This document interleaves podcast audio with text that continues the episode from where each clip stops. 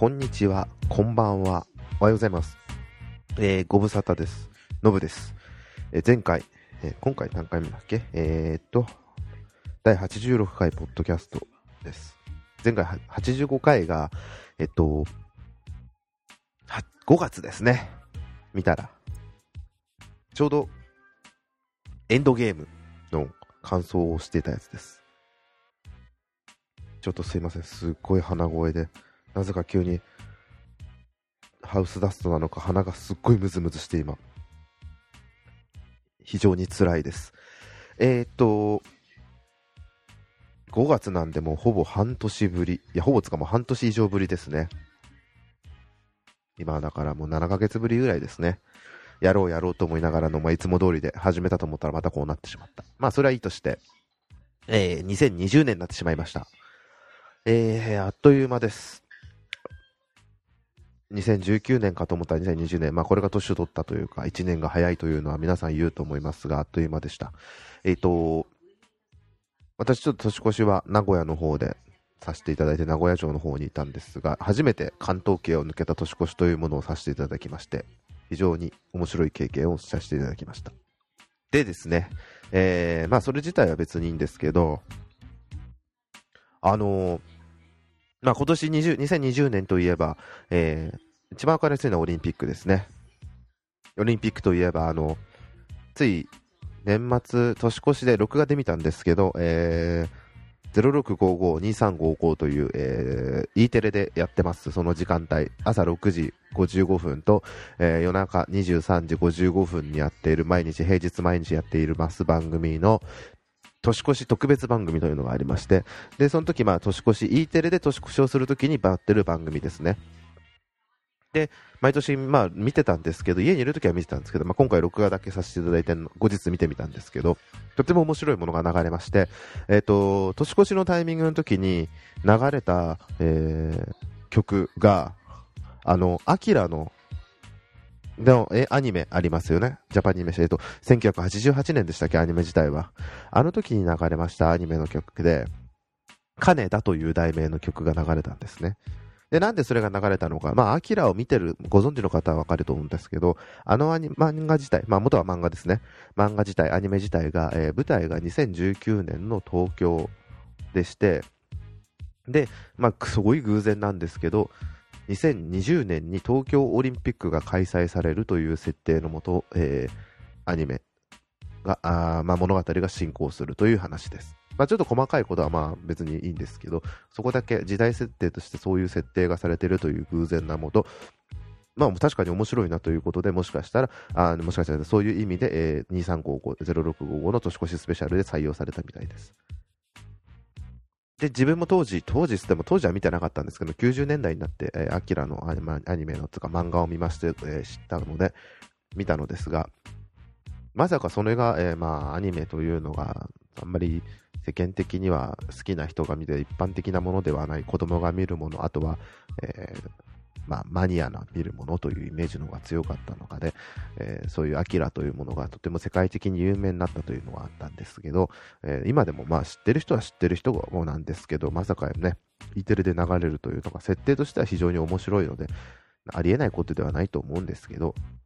ななんか今この時代 NHK で流れるという。それも年越し。それも令和初めての令和初めての年越しというタイミングで流れるというのは非常に感慨深いものだなと思いました。はい。でまあ、2020年というと、まあ、2020年に限らずなんですけれど、このポッドキャストというのに関しましても、えっと、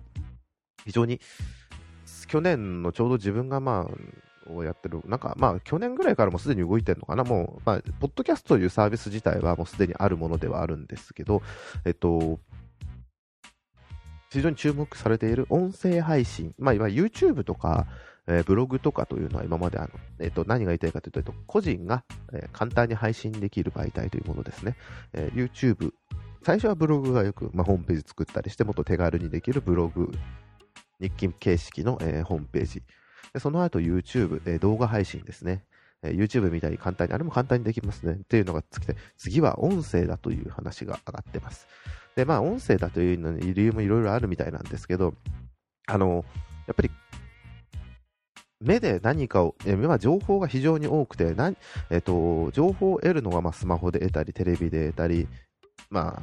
パソコンで得たり、あとは実際に雑誌だったり、えー、街中歩いていたり得られたり、広告いっぱいありますよね。そういうので得られるというのいっぱいあると思うんですけど、えっと、そうしてくると次に、えー、何かをしながら得るというのも、もうどんどん情報、要はしな仕事をしながら、家事をしながら、お風呂に入りながら、あとまあトイレに、トイレにいながらとか、ながらというのも一つの形としてなってくるみたいなんですね。で、まあもちろん、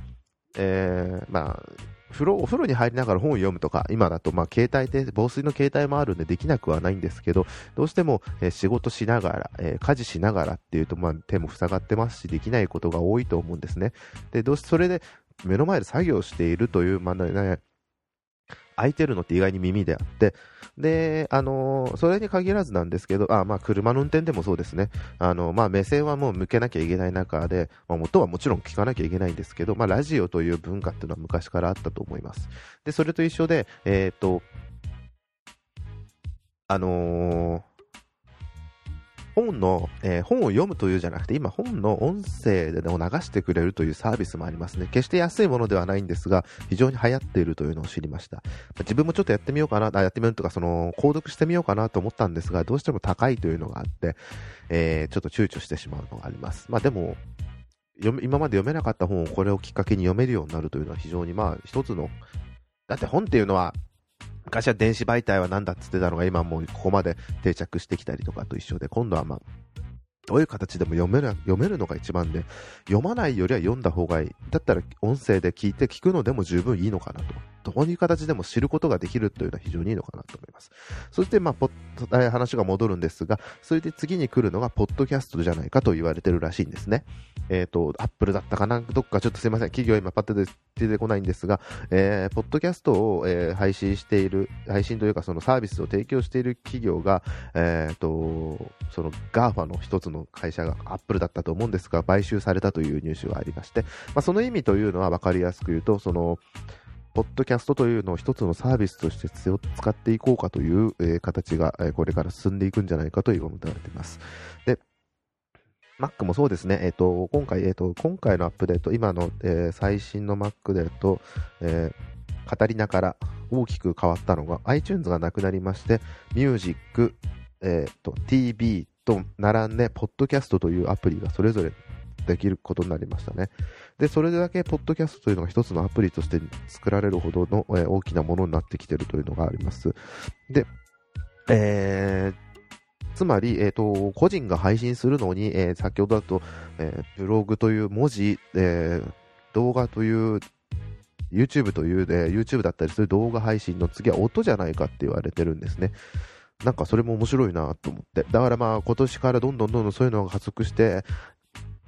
決してあの配信すること自体、音声を作ること自体って難しくはないですね。最初ちょっと配信するまでの手際の難しさが、手際じゃない、あのやり方の部分の難しさはありましたが、えー、ここももっと簡単になるんだろうなと思いながら、いろいろ変わってくるんだろうなと思ってます。っていうので、ちょっと、ポッドキャスト、今年のポッドキャスト業界というのがどうなってくるか楽しみだなと思います。まあ、最近ちょっとポッドキャストじゃなくてずっとラジオの方、えっ、ー、とラジオクラウドですね。ずっとラジオクラウドの方ばっか聞いてまして、えー、まあ、玉結び、TBS ラジオですと玉結びと、えっ、ー、と不毛な議論、山本、山里亮太さんと、あと、えっ、と、アフターシックスジャンクション、歌丸さんですね。ライムスター歌丸のさんの、えー、ラジオばっか聞いてまして、えー、なかなかポッドキャストの方は聞けてないというのは現状なんですが、久々にまた聞かなきゃな、聞かなきゃなって義務ではないんですが、聞きたいなと思っております。はい。そのぐらいですかね。あとは、あの、まあ、去年だけの話で自分のことになるんですが、まあ、えー、スイッチを買いました。ね、なんで買ったのかって言ったら、その時は、えっ、ー、と、ファミコンとスーパーファミコンをやりたかったからです。あと、ドラクエをやりたいかなとかちょっと悩んでながらも、あとは夢を、あ、で、結局買ったのが、ゼルダの熱で夢を見る島、えー、ゲームボーイ、えー、あれは1900何年ですかね、えっ、ー、と、夢を見る島、えーえー、1993年のリメイク版です。ゲームボーイに出た、えー、夢を見る島の。えー、それが出たので、それと、それのニンテンドスイッチ版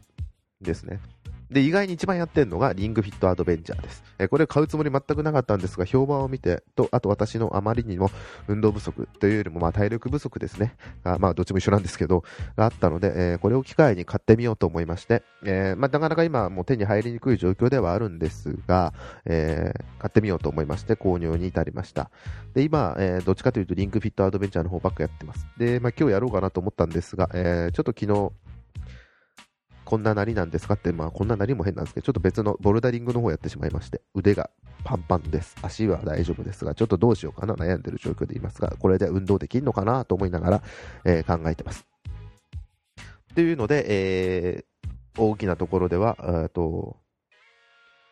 スイッチを変えました。あ、あと、あれですね、あのアベンジャーズに関しましても、エンドゲームが出ましたので、あのブルーレイ。で、私ちょっとブルーレイだ、せっかく家が 4K のテレビがあるので、えー、ウルトラ HD のアベンジャーズエンドゲームと、あとインフィニティウォー、アベンジャーズインフィニティウォーの 4K のウルトラ HD のディスクを買いまして、えー、家で鑑賞させていただいてます。なかなかあの 4K のウルトラ HD、ウルトラ HD ブルーレイディスクの方があまり世の中にはないとか、基本的に値段が高いというので手が届きにくい部分もあるんですが、それでもまあそもそもすごい高いもんではなかったんですけど、プレイヤー自身、いい機会だと思って購入させていただきました。まあ、あとはそんな感じですかね。まあ、ゲームに関してはいっぱい細かな部分もありまして、映画もスター・ウォーズを見ました。まあ、その辺の感想はもういいとは思いませんが、まあまあ、そんなのもあります。ですね。まあ、とりあえず、最初、今年1番目。週1でやるつもりではいます。そこは頑張ります。えー、一旦はこのぐらいの話とさせていただきます。週1でやります。今年一発目つってずっと毎週毎週やろうと思ってたら、えー、今日は何日ですかね。19日になってしまいましたね。もうそろそろ今年、今月も終わって1ヶ月早いですね。終わってしまうかもしれないという状況になります。まあ、こんなんでもいいかな。はい。では、そんなんで、えー、終わらせていただきます。ご視聴ありが、ご清聴ありがとうございました。失礼いたします。さようなら。